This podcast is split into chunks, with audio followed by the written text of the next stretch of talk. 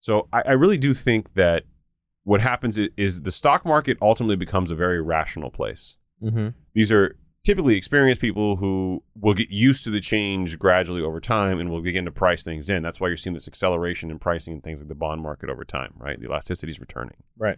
But at the same time, other parts of the economy are not so logical and quick to keep up. That's why they're lagging indicators. And I wish, I wish the government worked on like a real time BI interface where they could just log in and see like, here's the jobless claims or here's the home prices. But it's the government. They don't Yeah. operate on real time data. Right, right. Their, yeah, their exactly. report system is terrible. It's coming Right. from places like the census or the Bureau of National Bureau of Labor Statistics and stuff. I mean, these are not what I would call quick to move government agencies. If a government agency would be to quick to Right. move, That's an important thing to know. Exactly.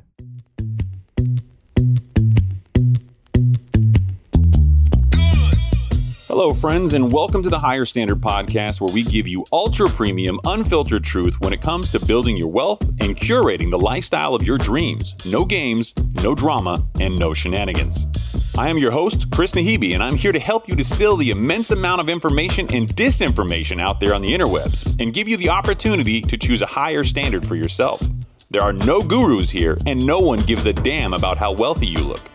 I'm an attorney and a banker, amongst other things. Does that mean you should listen to me? Hell no. This is just full disclosure that while we talk about money, wealth, law, investing, and a lot of related topics, you should always speak to your own advisors for an opinion tailored to your unique investment perspective. I am obligated to tell you that nothing contained in this show is in fact legal or investment advice and is being provided solely for entertainment purposes. So sit back, relax your mind, and get ready for a different kind of podcast where we elevate your baseline in crispy, high resolution audio. This isn't a different standard, it's the higher standard.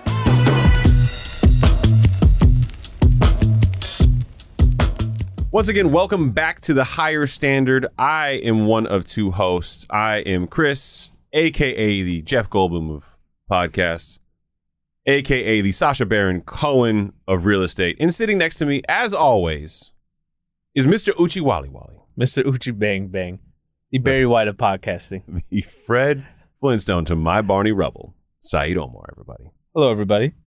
One of the things we want to do before we jump in is say thank you to everybody who's left a review. It's been um, awesome to see everybody pop up and all the beautiful things you guys have had to say about Saied and all the negative things you guys have had to say about me. uh, if you like the show and this is your first time listening, please subscribe. It means a lot to me. It does not mean a damn thing to Saied because he is an arrogant asshole. No, no, no, no. It means the world to me. And go ahead and leave an honest five star review while you're at it. He's using that sultry voice on you. Don't fall for it. Yeah.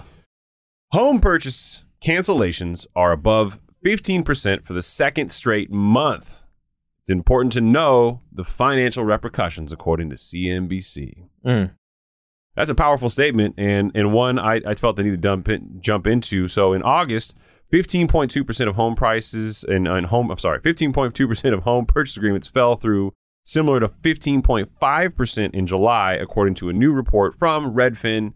And we've talked a lot about how Redfin has been a pretty reliable source of good and bad information as it relates Right. to this economy. Right. Because I think when people hear cancellations, they're thinking that the buyers are deciding to step away. Well, this, it could also mean that the deals are just now falling through because people just are no longer qualifying. They're not economically viable, yeah. Right. And, and a lot of that has to do with the rate environment. Yeah, You know? and the exactly, and uh, that's something that I wanted to bring up today too. So mortgage rates as of today are now moving up to six point seven percent, highest mark since two thousand seven. Mm. Mind you, last week they were up to six point two nine. This week up to six point seven. Yeah, the, I think the reality is starting to set in with the bond market and the stock market in general. Yeah, I, I I think that this is the beginning of them already beginning to price in the next rate hike by the feds. you know, uh, normally I would. Well, it, normally nothing we're doing right now is normally in the Right. economy. But what I would say is this: is that typically speaking, there's a lead up in the weeks leading up to the next interest rate increase. I, I think that could be true, especially because the Fed has moved the target rate so much higher. You know, I think it's what four six or something like that, or four or something. Yeah, four point four. 4.4, whatever the hell it is. They moved it higher, which is up, you know, almost a little over a, 100 basis points from where it was originally previously. And I think personally that Fed target rate's going to wind up being 5% or more uh, when it, this is all said and done. That Right. being said, Uh, yeah, there is a little bit of reality, but that's a good thing. So the, the, the quicker that the bond market will move to raise rates, uh, especially as like the treasuries, like the ten year treasuries move up, Mm-hmm. the better off we'll be because that means elasticity is returning to the economy and the markets are acting what we've perceived historically to be rational again. Right. When you have a, the first 75 basis point increase and the markets don't move and rates don't bump up, and then a second one and rates bump up a little bit, Mm-hmm. and then a third one and now rates are finally starting to move, that's the elasticity. That's the physics of a healthy economy kind of building back. Okay. And we haven't seen this in so long. We think that it's weird and that it's it's happening very fast, but Mhm. this is what normally happens Right. when the Fed raises the borrowing rate. Right. And what what this means for buyers today is they approximately lose a hundred thousand dollars in purchasing power. Yeah, I, I was looking. I've seen like a couple different studies on this, or like like variants of shticks on social media. But Mhm. The the amount of house that you could afford before versus what you can uh, afford now, it's it's getting to the point where it's almost half the home that you could have afforded before. Yeah. uh, which is which is crazy when you think about it from just an overall economic perspective. a medium versus like house, a yeah. like a three hundred fifty thousand dollar house now versus a seven hundred something thousand dollar house. Yeah. And in some areas, the, the, the tangible difference is significant. Oh yeah, absolutely. So I mean, it, it's it's a real lifestyle change But- for people. That elasticity that you were talking about. Elasticity. Elasticity. Elasticity. The- yeah. So it, it, this is this is now showing that this is what a healthy uh, economy is like, right? But some some other items that we noted that we would like to see go up are actually reversing, going the other way. Oh yeah, this this just pisses me off because I've been having arguments about people with this since the day the Fed started talking about um, we're not in a recessionary economy. Talking about Right. jobs. Yeah, jobs Yeah. exactly. So jobless claims hit a five month low, which is not good for the Fed. We should probably pause and say I know a lot of this shit is negative right now. yeah, yeah. But this is really what's going on, and these are the articles that keep popping up. It's not like Saied and I are saying, let's find some negative shit to talk about on the exactly. show. Uh, Can you just imagine how pissed off Jay Powell is sitting at home and seeing getting these reports like, God damn it, what I'm doing is not working. I think he's more pissed off that everything he's doing from Fed policy is being worked against by by the, political landscape. Oh yeah. Well, that that in addition to right, yeah, exactly. Everything he's trying to do to try to move Fed policy hmm and, and make things happen is being set off by pol- the, the political environment that's so overcharged right now. So yeah, so jobs job numbers, unemployment numbers went down, not up. Right. Exactly. Jobless claims. Jobless claims, yeah. So this is terrible. hmm And I think so. Here's what here's my underlying theory on this, and and I'm sure there's people out there who would think that I'm crazy for a number of reasons, and this probably is one of them. But so I, I really do think that what happens is, is the stock market ultimately becomes a very rational place. hmm These are typically experienced people who will get used to the change gradually over time and will begin to price things in. That's why you're seeing this acceleration in pricing in things like the bond market over time, right? The elasticity is returning. Right. But at the same time, other parts of the economy are not so logical and quick to keep up. That's why they're lagging indicators. And I wish, I wish the government worked on like a real time BI interface where they could just log in and see like, here's the jobless claims or here's the home prices. But it's the government. They don't Yeah. operate on real time data. Right. Right. Their, yeah, their report system is terrible. It's coming Right. from places like the census or the Bureau of the National Bureau of Labor Statistics and stuff. I mean, these are not what I would call quick to move government agencies if a government agency would be to quick Right. move. That's an important thing to know. Exactly. So they're relying on these lagging indicators and these lagging totals and tertiary information that comes from non-official sources like the Redfins, like the Zillows, and all that kind of stuff, which they will not tell you that they listen to, but they listen to. hmm But the Fed's looking at stuff like PC, you know, uh, PCE, hmm you know, and core inflation, and they're looking at CPI, and these numbers are not exactly current in and of themselves, but they're reliant on on lagging indicators. hmm So I think you see things like jobs going the wrong way, frankly, because the data is stale. Right. I think the real impact that we're seeing is you're starting to see some companies do some pretty significant things. We talked a little bit about Meta before the show, Mhm. right? Like, so Meta's got a hiring freeze as of today. Yes. And it was it last week? I think what was the article you cited? Where was that from? Let me see if I can find it real quick. Um. Yahoo, yeah. Yeah. Meta is reportedly putting some workers onto a 30 day list that gives them a month to find a new role at the company Right. or leave. or yeah, or Wow. leave. So apparently, I didn't know that this was this was a thing. Google had done the same thing. They gave people a 90 day window. So Which in Ca- the state of California, it's typically a 60 day warn notice, uh, Mhm. but they're taking a different tact. Uh, 30 seems aggressive if, if you want my opinion, but yeah, 90 Right. is 90 is probably a little more gracious. 90 is a little more gracious. But um, to put things into perspective, one stat that really stood out to me was right now there are 11.2 million job openings at the end. Of, well, this was at, as of the end of July. So this is how stale these numbers are. Mm-hmm. That's two jobs for every unemployed person. Yeah. Well, so I, I think we talked about this before in previous shows, and you guys should go back and listen to those shows because all of our old shows are just as good as the new shows. Yeah, And if exactly. you're new here, you need to binge. Just as sultry back then. Yeah, not so much. There was an episode with a certain individual named Tim, Tim Chiasano where Sai didn't say a word. It was very awkward for Tim. It was only, very awkward for me. the only thing I said to him was at the end, thanks, Tim. Yeah. so not always so sultry. Sometimes it was silent and sultry. Yeah, yeah, exactly. You guys had a good flow going. You guys were Yeah. best friends. Yeah, we are best friends. Yeah, that's just how it works. So, going back to that episode and, and some of the other previous episodes, we talked a lot about how the jobless claim calculation is not exactly what I would call ideal. Right.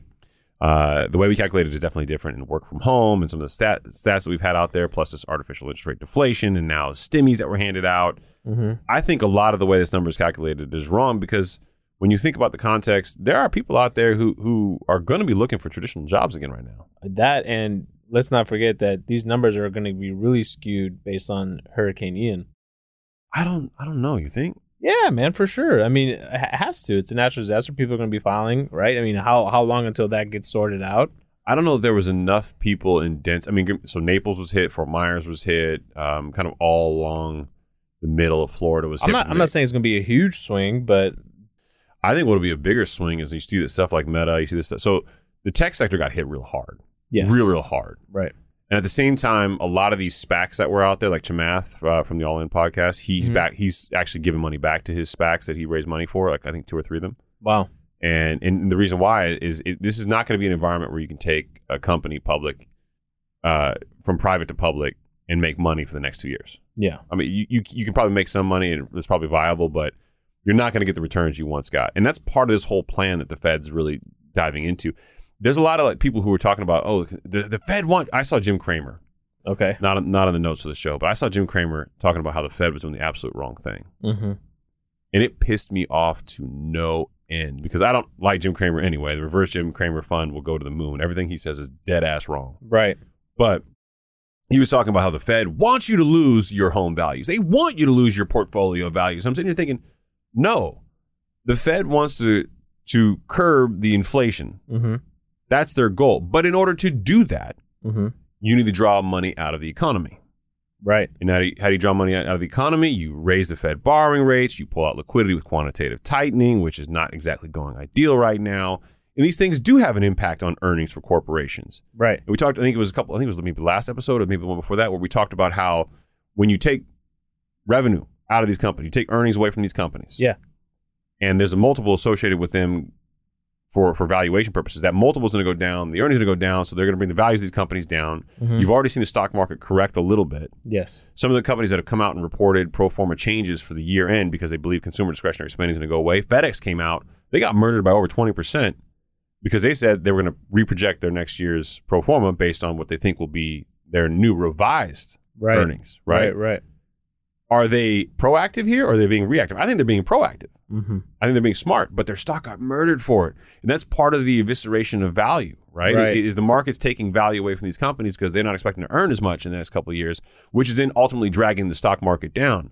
But that's why the market is a better indicator of, of things happening than like the lagging indicators because it's actually a real time acceptance of the reality. Right. Exactly. So I, I think what's happening here is you're, you're seeing a pivot where the market is now starting to see these reforecasts, and these reforecasts are going to wind up being really, really impactful for the jobs market. Mm-hmm. Companies only got so many levers they can pull. Yeah. At the end of the day, once you try, try to operate efficiently as possible, the easiest way is we're not doing as much business. We don't need as many people. Right. Yeah. That that that's the route that they're gonna have to go and take. Um, I read an article earlier today as well that a, a lot of companies, the reason why they're holding off on potentially laying off some of their staff is it was so hard for them to get people in the door, so they want to hold on for as long as they can. Um, but once these numbers start going the other way, they, they're going to be forced to. Oh yeah, one thousand percent. And I, I think that that it's only a matter of time before this lagging indicator of jobs really goes the other way. Which is really fascinating to me is if you look at jobs as a lagging indicator, which we've been saying since January, Right. that oh the labor market's strong, man, Yeah. And for best profitable way of cryptocurrencies. I haven't, I haven't gotten over the email to myself, uh, but but anyway, so many accents. yeah, so many. ac- We we've been saying since since January that the labor market's strong. Powell said that, and his rhetoric. I don't know if you noticed, but his rhetoric has changed a lot. Oh yeah. It's it's no longer Taking can- a different no tone, no yeah. soft landing. no, no, yeah. He's pretty much said like this landing's gonna be so hard it's gonna break your ass. It- it basically, is- that's why he cited Volcker, right? Yeah. He's like, y'all forgot what Volcker did. I'm gonna do the same thing. So I, I actually do believe. I want to get to a predictions part of this episode. We predict some things, but Mhm. I do believe we are going to see a double dip recession again. And I don't think it's because Powell's mimicking Volcker. Mm-hmm. I think the only way you can get to the Fed target rate of inflation of two to three percent Mm-hmm. is by going through a rough patch. And I don't think. I I think behavioral economics, the way that it is, looking back at what Volcker did in the early '80s, Mm-hmm. Was we're going to have a double dip recession again because people have this e- e- perpetual optimism. They're going to full, hold on to the first thing. The second we start saying we're done raising rates Right. uh, and we're going to back off, people are going to automatically start. And they're already saying it now.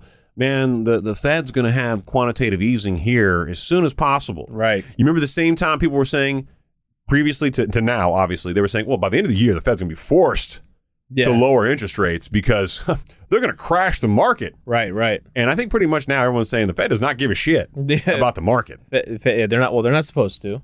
Right. They're not supposed to. Yeah. Yeah, they're not supposed to. But you know, with what's going on in England right now, uh, which we briefly talked about before the show, is you know they they have their own uh, inflation that they're dealing with over there, and their markets were getting ready to take a dive. Mm-hmm. Um, and they just turned the printing press back on and basically said that they need to start printing money at whatever scale is necessary to bring things back. Yeah, I found that tack to be really, really weird. So they're, bringing back quantitative easing. bringing back quantitative easing, allowing money to come back into the system to revive everything. Um, and now that's only that's very short sighted. Extremely short sighted. And this is actually what Cramer was pointing to, saying, look, England got it right. And, and let me tell you how right that is. The U.S. dollar is surging in value as it relates to, to, to, the, to the pound. Right. Yeah. And, and now their currency is being devalued relative to ours, mm-hmm.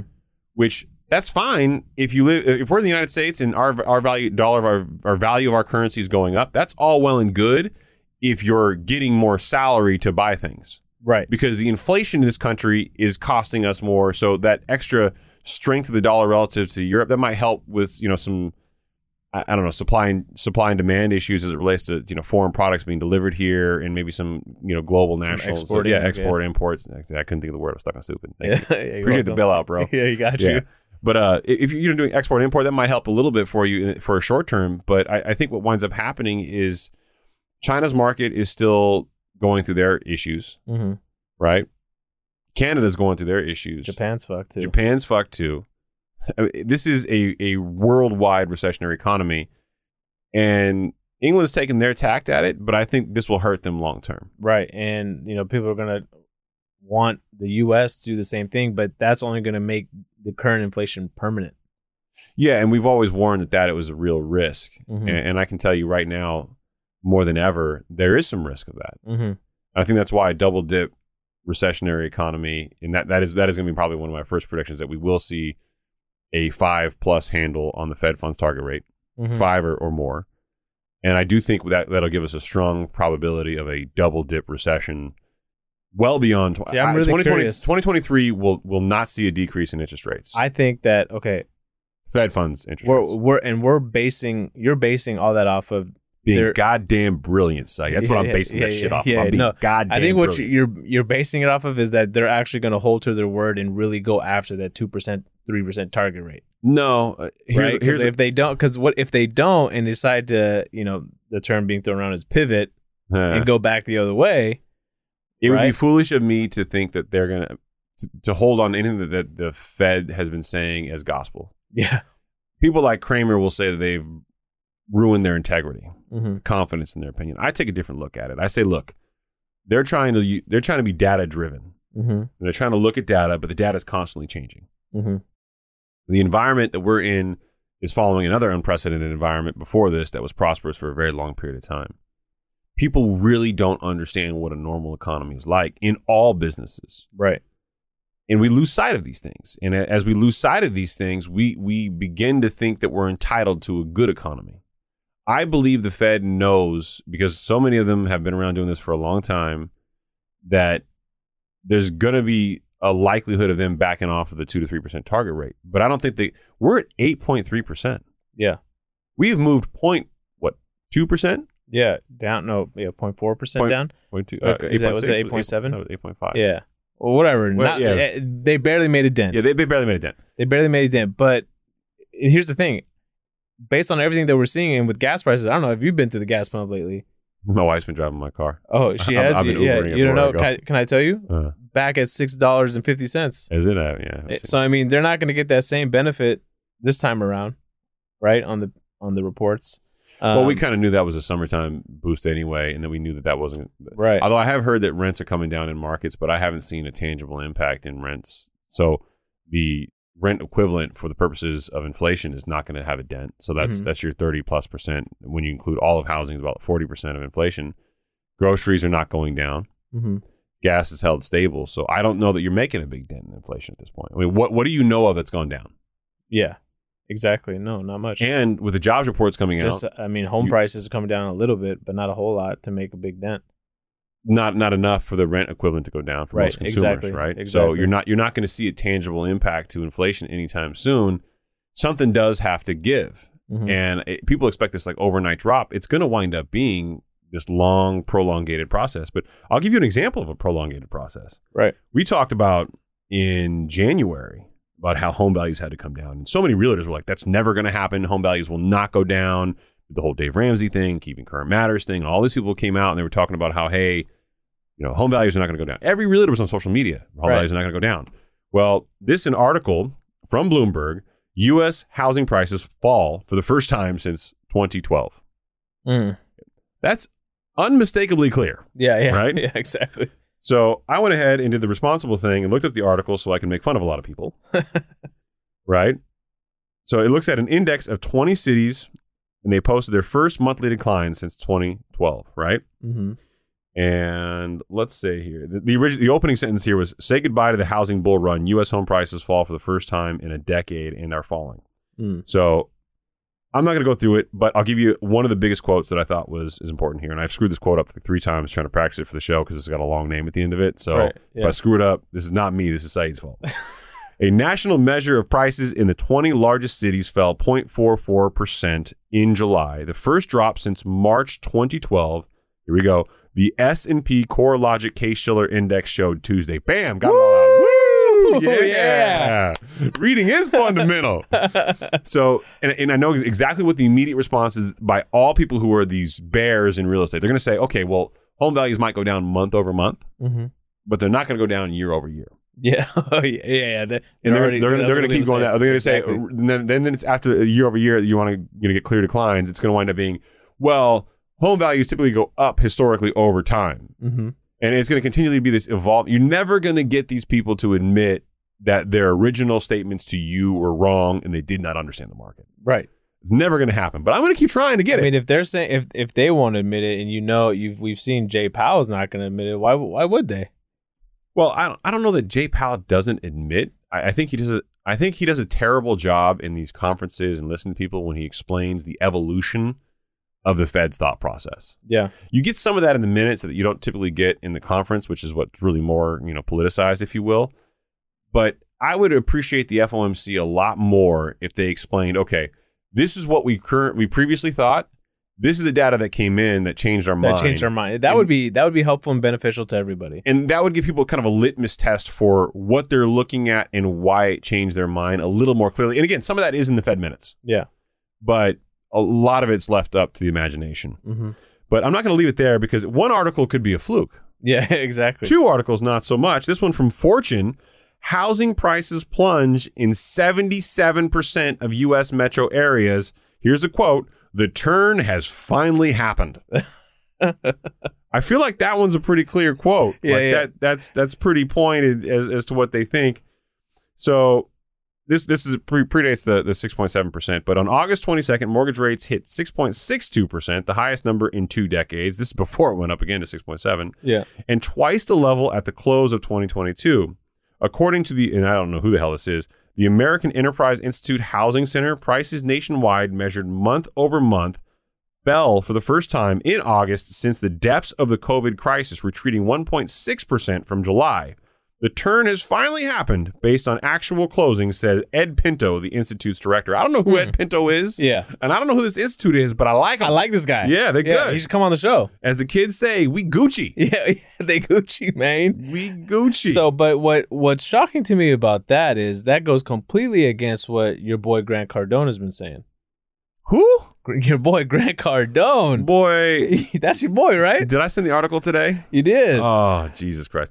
I'm going to divert a little bit, but before we do, I want you to look at the screen that I just pu- pulled up here. I actually found Mr. Edward Pinto. oh, That's your boy. he looks like he knows what he's talking He about. He looks like an Edward Pinto. Poor guy, man. And he- they got the Pinto. What are you talking about? This guy's this guy's a G. Mr. Pinto, he's a G. Yeah. Yeah, he's a straight G. But the bounciest venue is Salt Lake City, despite registering declines in February and May, a rare phenomenon for any city in the year's first half. It kept pole vaulting from those lows to capture big gains in other months, jumping 15% overall from the start of 2022 through July to rank among the hottest markets. But hmm. in August, Salt Lake City took the biggest hit on the list, tumbling 3.5%. Given its huge run up through mid year, the rapid slide is likely to persist in the coming months. Mm. And this goes to show you that a lot of the markets where you have these year over year 20 plus percent increases are the ones that are going to get impacted. And as a matter of fact, if you go back to that real time map that I think I showed everybody a while back from Fortune showing Yep. like where values are coming down, Yeah. the entire West Coast and especially Southern California is really, really red, meaning values are coming down. Right. Values are coming down. So, I mean, coming down 3.5%, they're going to need a lot more to bring it back to pre pandemic levels. All right, so let's get into this Grant Cardone thing because I really don't like Grant Cardone. Yeah, I know. Don't. We're joking. Don't. That's not don't. your boy. I don't like him. He's not my boy. Yeah. He's your boy. Yeah. So here is the title that I woke up to. And you know what? God bless all y'all who sent me this article. And at the same time, I fucking hate you. Okay. so I'm not necessarily sure we're friends or foes, Right. but I went ahead and posted social medias because this was too good. So to give everybody an understanding of how this works, and I know because I hired a really shit PR company who did this to me in a couple articles, and I had to back off from it over time. But this is published through a company called Bazinga Bazinga. and Yahoo Finance picks this kind of article up. So it looks like a really interesting and profound article on Yahoo Finance. right. However, this can be published to any third party and syndicated out this way, so it looks like it's Yahoo Finance sponsored, and that's what it is. This is Bazinga, and if you look through Right. here, it'll tell you somewhere in this that it, the the the con- the story comes from somebody else, and blah blah blah blah blah. Mhm. But here's the quote. The Fed, this is the title of the article. The Fed trying to control inflation actually created more damage. Grant Cardone says the Fed ended most people's chance of owning a home. I mean, that that's just dumb, right? Because if the Fed is trying to bring home prices down, yes, they can't afford they can't afford it now with these rates, but if the values come back down and get adjusted and corrected, then the rates can eventually come back down and maybe they'll be able to afford these houses. Yeah. So, well, here, here's the thing too. Grant Cardone has a vested interest in saying this. Yeah, exactly. He wants you to think that he, number one, understands economics, and number two, he wants you to invest your money in him because you can no longer afford to buy a home, so you might as well make some money with your money. Yeah, exactly. So this this is all very logically thought out, but the intro to this article was so just rock solid dirtbag. Yeah. Ready? Grant Cardone, billionaire, TikTok star, motivational speaker, and author of the 10x Rule, shared some thoughts exclusive to Bazinga. Yeah. Okay, let's just walk this through. Billionaire? No, Yeah, that's yeah. cute. No, based on what? if this is what it takes to be a billionaire, I'm gonna put out my own articles calling me a trillionaire, motherfucker. right, and Grant. Grant Cardone, billionaire, is talking exclusively to B- Benzinga. Bazinga. Bazinga. Benzinga, yeah. TikTok star. yeah. In what fucking country are you a TikTok? Are you a TikTok star in China? I don't know about the U.S. I got to tell you right now, nobody's like, oh, TikTok, Grant Cardone. That's the accolade we want to reference. Number That- two. That's number That's two. number two. Motivational speaker, bro. You've been the most demotivational motherfucker I've ever listened to in my entire life. You might do seminars, but I got to be honest. I've seen some of these. Yeah. They are borderline. Like, uh, you ever seen the the, the goods live hard, sell hard? No. Or uh, whatever the hell it is. Oh my god, he is like the used car salesman in that. Sh- I mean, oh, it is. and I've seen his promo videos, his ads that come up on YouTube all the Yeah. time. Like, God, fucking My haters. Yeah. My haters. No, it's, you don't have haters because you're famous. You have haters because you're a dick. Yeah, you sound terrible. Yeah. Well, Cardone is well known for his belief in real estate to accumulate wealth. If you're at if you're at all familiar with Cardone, you've heard him extol SAT vocabulary Bam. the possibilities that real estate provides, and why it's actually advantageous to not live where you own. hmm This just happens to flow well into the idea that he sells this shit. Yeah, yeah, He's made a fortune with Cardone Capital, yeah. Robbing people. allegedly under investigation by the FBI, Right. which pays investors monthly. Grant Cardone and Cardone Capital is not a real estate investment trust or stock. Cardone Capital is a long-term investment vehicle structured. Okay, first of all, let's pause. Why is all this shit relevant to the hi- the title? Yeah, exactly. It's yeah, not Yeah, they haven't even touched on it yet. because this is all the SEC required language that he knows he needs to try to get out in advance so that he can solicit you to be an investor in his syndication. Yeah, And I'll go over and over. Uh, carefully curated. Right. Yeah, yeah. At least 10 years it operates crowdfunded real estate platform. Grant Car- uh, Cardone Capital buys high-end real estate and rents it out to credit-worthy renters. Cardone is arguably the most effective real estate mogul in the world. By whose fucking standard? God damn.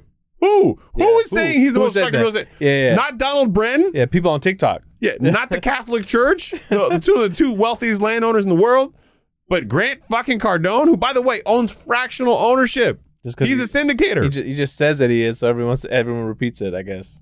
and certainly one of the most well known. Eh, his success in the market seemingly influenced Amazon.com Inc. founder Jeff Bezos to do the same. What? Right.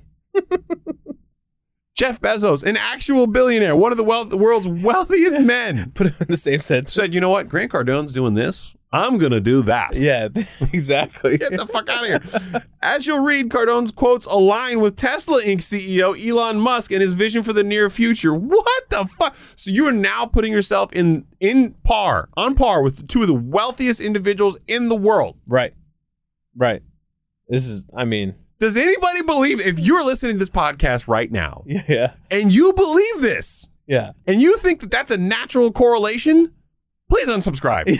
yes. We, we can we cannot help you help yourself. Leave a five star review on your way out. Yeah, Believe an honest five star review on the way out. These guys told me that I was crazy. Yeah. Yeah. Love them. right, five right. stars. Yeah. Exactly. They and were honest. Were honest voice sounds like ass, and Chris is Yeah.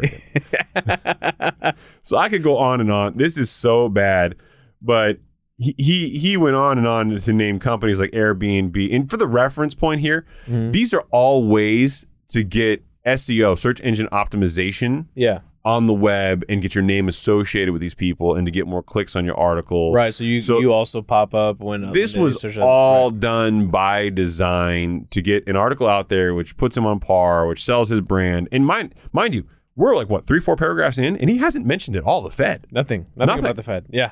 Yeah, I mean, you, you go all the way down here. There's not a lot here Mm-hmm. about the Fed, so I'm not going to read the whole thing. It was just hilarious to me. It pissed me off to no end. But I, I do want to point out he did cite two people that I think, and this is again not in the show notes. I apologize. I'm getting off topic. No. Uh, Elon Musk and Jeff Bezos. Right. in this last year, they have sold billions of dollars in their positions in their companies. Right. Billions. Yeah. I don't know the exact number, but I looked at it a little while ago. It was it was pretty significant. When two of the world's wealthiest men, I think the top two wealthiest men in the world, right? Right. Musk and Bezos, Yeah. okay, whatever, if not close to it. Yeah. Uh, these two men who have tons of wealth advisors and do not just arbitrarily do things without talking to their CPA and everybody around them. Very, yeah, If they're selling- calculated individuals. If they're selling off their core assets Mm-hmm. to hold liquid cash, Right. You could argue in each of their case they have a reason to do that, like for example Elon Musk and the whole Twitter deal. I don't Yeah. believe that's it. Yeah. I think the motivation for this is they are preparing for the economy ahead of them. Yeah. Absolutely. Cash will be king, and that is one of my other predictions from this episode. Okay. Is that I do? People ask me all the time, Chris, what are you doing right now? Nothing. Yeah. I will say, and I'll make a second prediction that we'll follow up on. I will say that October is going to be one of the most pivotal months that we look back on for this recessionary economy, and we say this Wow. was huge. Why? We've talked historically about how the month after the quarter ends, so January, February, March, April gets reports for Q1, Right. April, May, June, July gets reports Uh, for Q2. July, August, September, October, October. gives you those reports for Q3. Right. And October is where we're really going to start seeing those reports drive home. Okay. You're going to start. Which reports are you primarily focusing on? So I'm looking at corporate reports, people like FedEx who took those hits, Okay. right? They're going to start changing their their their pro forma into next year about what they think the company's going to do for 2023. Mm-hmm. They're going to start entering the fourth quarter thinking, okay, what is our profitability going to look like in 2023? And they think that Fed policy is going to do what it says. They're not Mhm. going to lower rates. They think consumer spending is going to get tighter. So you're going to start to see things happen. Amazon backed out of a ton of real estate transactions. They were We trying know- to build yeah. warehouses. We, We talked about that. that on the shows. Right. The, everybody is preparing to tighten up the purse strings. Yeah. And because of that, I think October will look back on and say this October was a very, very pivotal month. It gave us a ton of information about what we think the future of the market will look like for these companies. hmm And it's going to show their commitment and belief that 2023 is going to be a very because the Fed has said we are not planning on lowering rates during 2023. Right. They've come out and been very firm on Very firm on that. They've said they haven't said anything about a soft landing. No, it's no. you know can we not break our tailbone on the hard landing? Yeah, Yeah, exactly. it- it's it's going to be tough. So I, I do think that that October is going to be very very pivotal, and we're going to see a lot of good information, a lot of interesting things happen here.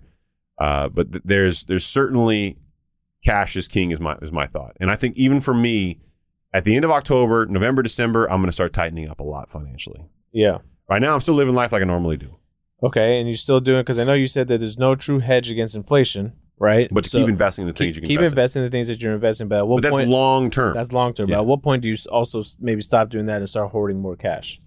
Now, October. Oh, okay. October is when I start doing that, and I think there's a number of reasons why I want. Well, first of all, I always keep more cash than most on hand, but Mhm. I think for me, what I'm really looking at now is is I, I don't know exactly what investment I'm going to buy into next. I just know that I want to have cash on hand to start buying in in pretty quick quick turn. Yeah, So I know that interest rates will be high for- in real estate, but I love real estate. yeah, I'm willing to to buy into real estate with low or you know lower than I would normally get cash flow, hmm knowing that in two or three years I can refinance, down to a lower out. rate. yeah, So I, I'm willing to take the short term pain for long term gain here because I'm trying to double my portfolio size. That has been the goal of the last couple of years. I haven't been able to do it because of all these things that have been happening. And now, do you wait? Uh, like, how close to the bottom of the curve do you wait, or I don't. I, I'm not. I'm not looking to bottom out. And I think that's where a lot of people. You can certainly have uh, paralysis by analysis, right? Mm-hmm. I don't want to do that. What I want to do is be ready, see the economy start to stabilize or or balance out a little bit. So if we go into October, November, December, discretionary spending is down. We start to see the holiday spending come down. You start to see this, these reforecasted budgets for companies. We go into 2023. Unless there's something that's completely unexpected, and I don't really see anything that I can see on the horizon backing off Fed policy, and we hold rates where they're at, yeah, mortgage rates will have some volatility, but it'll likely stay where we thought that the target rates will be. Right? We we called six high sixes, low seven. Yeah. Right. Six seven percent, whatever we called. it. yeah? Think uh, So- the chief economist for Realtor.com even called uh, seven and a half by the end of the year. Yeah, that might be aggressive, but it might not. If if we, if we get some really bad prints and the Fed increases interest rates another seventy five basis points between the next two two interest rate increases by the end of the year, and at the same time we get an economy that's beginning to be more responsive, Mhm. there is some possibility for that. Certainly in into Q1 of next year, that that's a, that's a real possibility. Okay. But So when you when you're when you're getting ready and preparing yourself to maybe jump in uh, on some real estate, what it, are you just analyzing prices? So you're already looking at prices in areas and markets that you're interested in, and just waiting for those to come down, uh, be corrected or adjusted a little bit to pre-pandemic levels. Like what what are you really looking to see? so I know certain markets that I'm in really well. Right. Yeah. So I know what I've bought throughout the last couple of years. Mm-hmm. I know the valuations I bought several years ago. So when I was buying properties for I think it was 165 or 170 something thousand dollars that are now call it just under 300,000. Yeah. Uh, in some cases even more than that. I know that I want to see numbers closer to that, Yes. and that I know those when I bought way back when at like five and six percent rates. I know they cash flowed then. Yeah. So to me, that's kind of my target. If I can get them closer to 200, Mm-hmm. and I get a six or seven percent rate, I know that I can pay those down. Yeah. You're fine. You're cash flowing though. I'm cash flowing, yeah. even if it's break even cash flow or it costs, you know, it, it, it puts a little bit of money in my pocket, but the, the overall net return to me isn't what it, the costs aren't what I normally would, would carry. I know that long term, a seasoned real estate investor that's smart and has ample cash flow can then take that, refinance that position, and really create monstrous cash flow when Right. the time comes. And also, you're not you're not a slumlord, right? But Thank you might- That's you- very kind of you you might you might also benefit, or if someone else is looking to do this, they might also benefit from the high rents right now. Yeah, but I, I don't like looking at high rents either. So That's not you, but I'm just saying in general, like if you Yeah. maybe you get some, if you do buy a property, you might also benefit off that. A little bit, but I would I would caution everybody very very strongly about looking at at maximum upside rent potential in this market because rents are a little bit volatile right now. Yeah, exactly. And at some point in time, those those rents will stabilize and come down slightly. Exactly. Uh, in, in my so the one I think we talked about last, the one the last one that I rented out was rented up five or six hundred bucks above what I had it before, Mm-hmm. which is all cash flow to me because I think it was cash flowing like a monster. So that's just extra money in my pocket every single month. Yeah. that winds up being you know six grand a year plus. Yeah. So that, that that's good money for one door, one rental property. Right. I, I think that if people look at the long term maximizing profitability when you're buying, you're looking at the wrong thing. What you should be looking at is trying to get as many assets that are better than break even. Don't worry so much about the cash flow right now. If, if you get in this whole like I got to buy a property, it's going to give me amazing cash flow right now. You're you're not going to get the most amazing cash flow. You're going to need to get that over time. Mm-hmm. It's when you're paying down principal in addition to interest. When you refinance in a year or two, now you're going to turn that thing into a five or six or seven hundred dollar a month property when it was maybe a hundred dollars a month before. Right. You got to think long term. So the mistake that I made jumping into the game wasn't necessarily a mistake. It was kind of a I was a victim of circumstance. I, I started buying real estate with the idea I had to make at least two hundred fifty bucks or I had to make at least four hundred bucks or whatever, five hundred bucks, Mm-hmm. and I did. But finding those deals took time. But I was so worried about not having money and losing my job back then, and, and you, well, I, you, that's what you do. When you're young, Yeah, right? exactly. That That's you, what you, you, you head, say, your own bets. you right? say to yourself like I got to be able to make rent covered no matter what happens on this property because I don't want to lose it. Mm-hmm. Well, at this point in my life, my my perspective is a bit different. I'm willing to do whatever as long as it doesn't take money out of my pocket every single month, even if I have to cover cover you know rent when somebody moves out or something like that occasionally, right? Yeah. a month or two here and there. I'm good because I know the more I own, the more upside potential I will have over time. Yeah. I don't care about my cash flow today anymore. I got enough. I'm good. Yeah. You've reached that point. Now you can focus on other things. Now it's about I want to build as maximum as big a portfolio as I can and then spend my later years maximizing that cash flow. Right. And that's where because I don't have the need for money now per se, I can take more risk in investments in longer term plays than I think most people listening to the show can. Makes sense. And I, I think that's that's the idea. So, but I do think if you have a steady W two job, Mhm.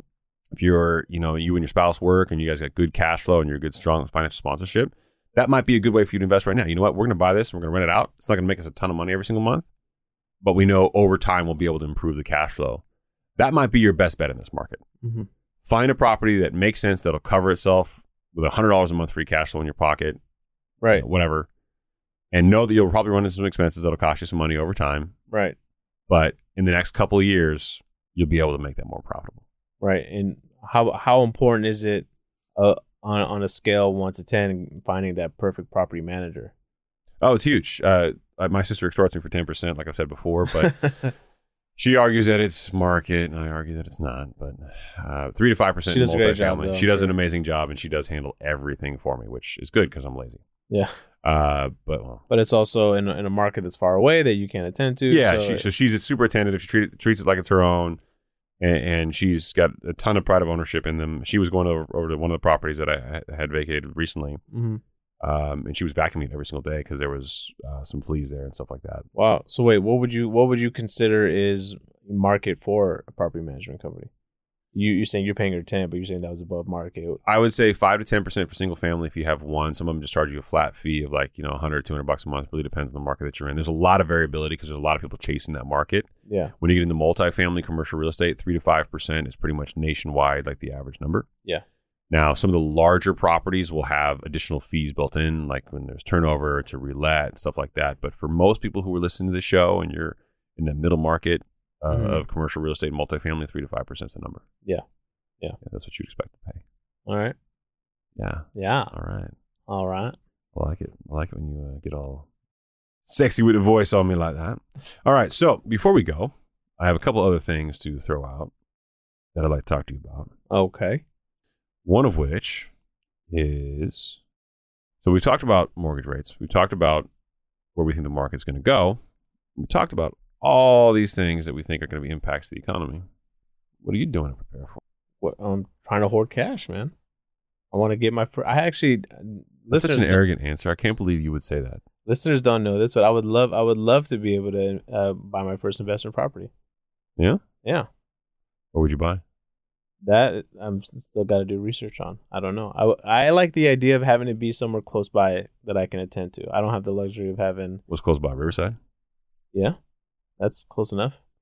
Huh. That I, I can drive to see myself, maybe do some repair work if need be. I don't know, but um, that interests me because it, it'll also be like a little passion project.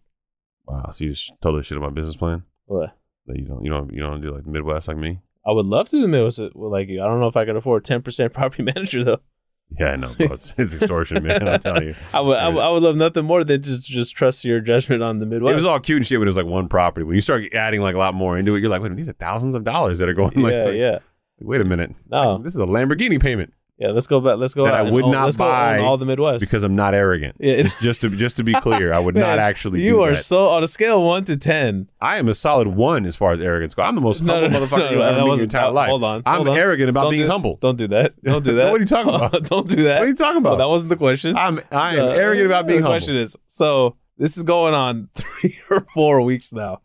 How upset are you on that one? I think they were trying to say it in a complimentary way that you took the wrong way. It was a compliment. This I get it. It was a compliment. Yeah, Chris's arrogance is kind of funny. LOL. yeah, is there? It's it's your it's your way of your it's your sense of humor. Yeah, but the problem is, is not that. It, the problem is, is that review came in the context of Saied's also sultry. No, yeah, Like, oh, that you hated that. Yeah, you like hated that, that. wasn't a compliment. This that was like, and you had to look it up. That's the part that bothers me the most. Like, Yeah, you know what but- it meant. Dude, I, I all I want the listeners to gather from Oh, this is Jesus is Christ. that I have their backs, and I, I, I appreciate all the Why all the you have their reviews. Yeah, because I, I I respect that review. They were honest. It was, a, it was an honest five I am star. damn sure positive that person was related was an to you. honest You have no idea. It was an honest five star no review. idea. By the way, my wife approached me today, and I was I was shocked. She listened to the entire last episode that came out. She did. Yeah, She the- listened to each the, one. For the listeners of the show, this was the Tuesday prior to this episode dropping. hmm She listens to most of them, but not all the way through. She got you know our son in the car, or whatever. And she's like, "Why did you talk about me pooping?"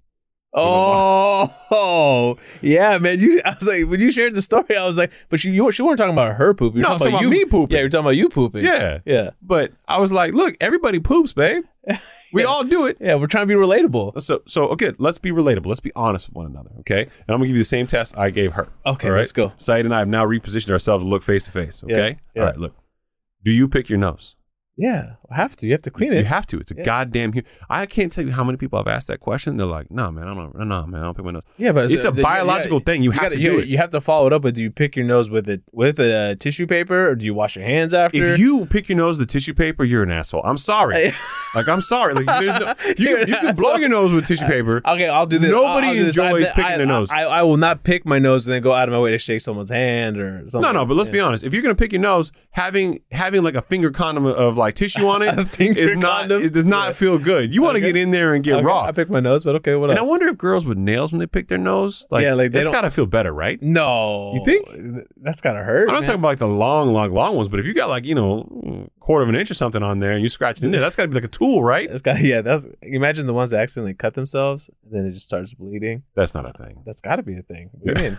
I got a funny story that I probably shouldn't tell that I'm gonna tell anyway. Yeah. So I get these testosterone shots once a week, right? Okay. and I just have my blood drawn. So we'll talk about it on the next show, like what my numbers look like. But uh, and I don't know. I'll get, I'll get my numbers back tomorrow or, or Monday. But um, while I was in Hawaii, my wife gave me the shot because she's a nurse. Right. She's, she's a CICU nurse, so she knows what she's doing.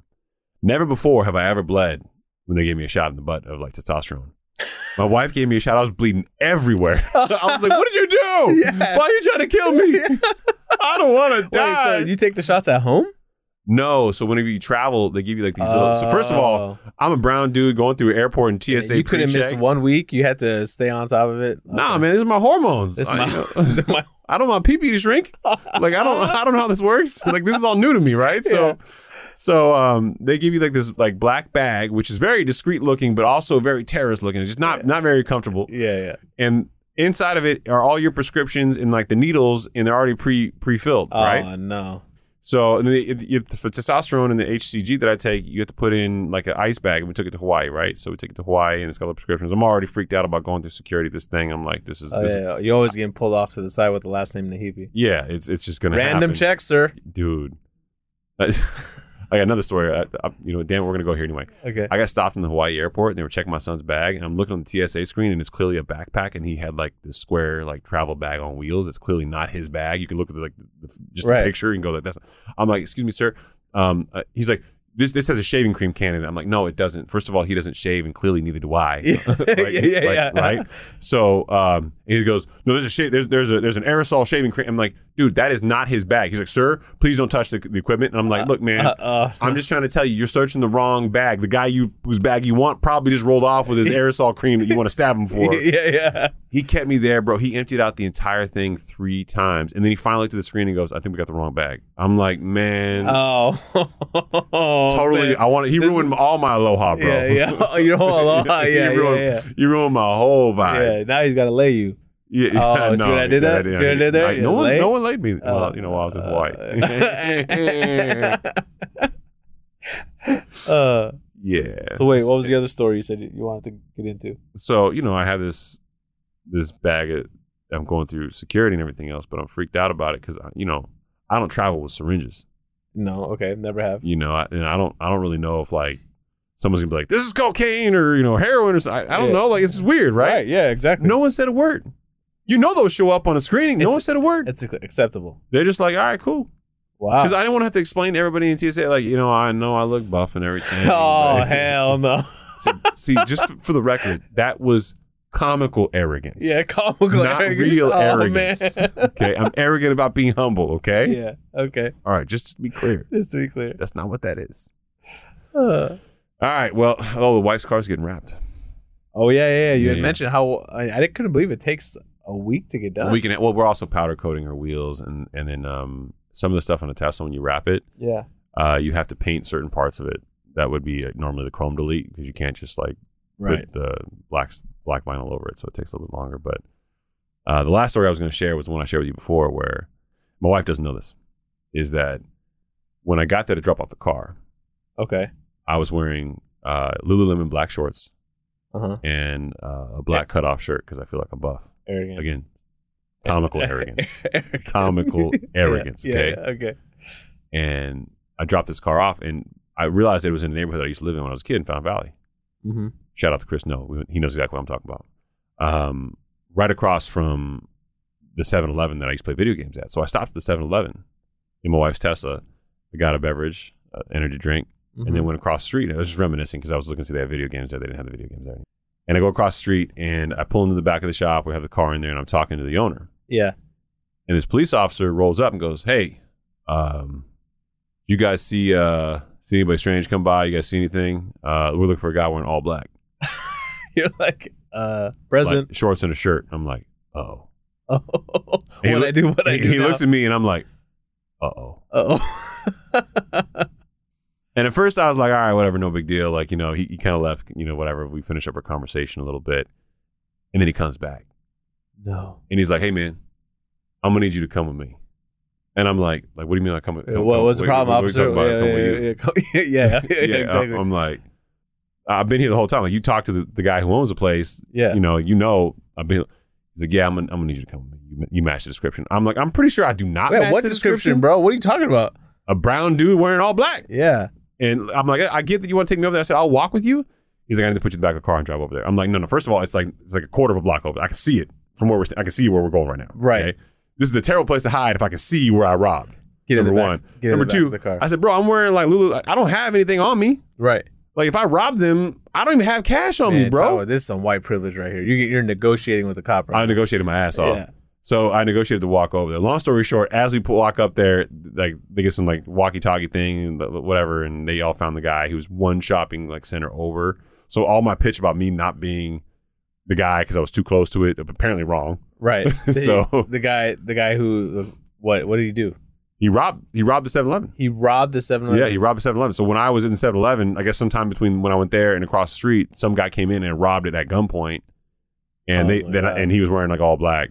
Yeah. If we would have gone in, they would obviously known that it wasn't me because I was there before and Right. laughed and you know blah blah blah whatever. Yeah. But I'm just saying, it's crazy. This is like Sorry, man. I got to be honest with you. Sorry for the confusion. It was me. they, they confused you for me. I got to be honest, Yeah. they wouldn't confuse that giant ass of yours with me. Come on, man. Come on, boy. Bro, this, this you know you a pair. muscle. You felt it. You felt it the other I night on the ladder. Yeah, it's it's rock solid. Yeah, But it's all booty. Yeah, yeah, exactly. and No beauty. oh no. That's how we should end the show. Yeah. All right, everybody. We will catch you not next week, the next time. The next time. There you go. There you go. Bye everybody. Why do you get the last word? Don't touch Yeah, it. go on. Bye, everybody. Bye everybody. Shut up. Stop.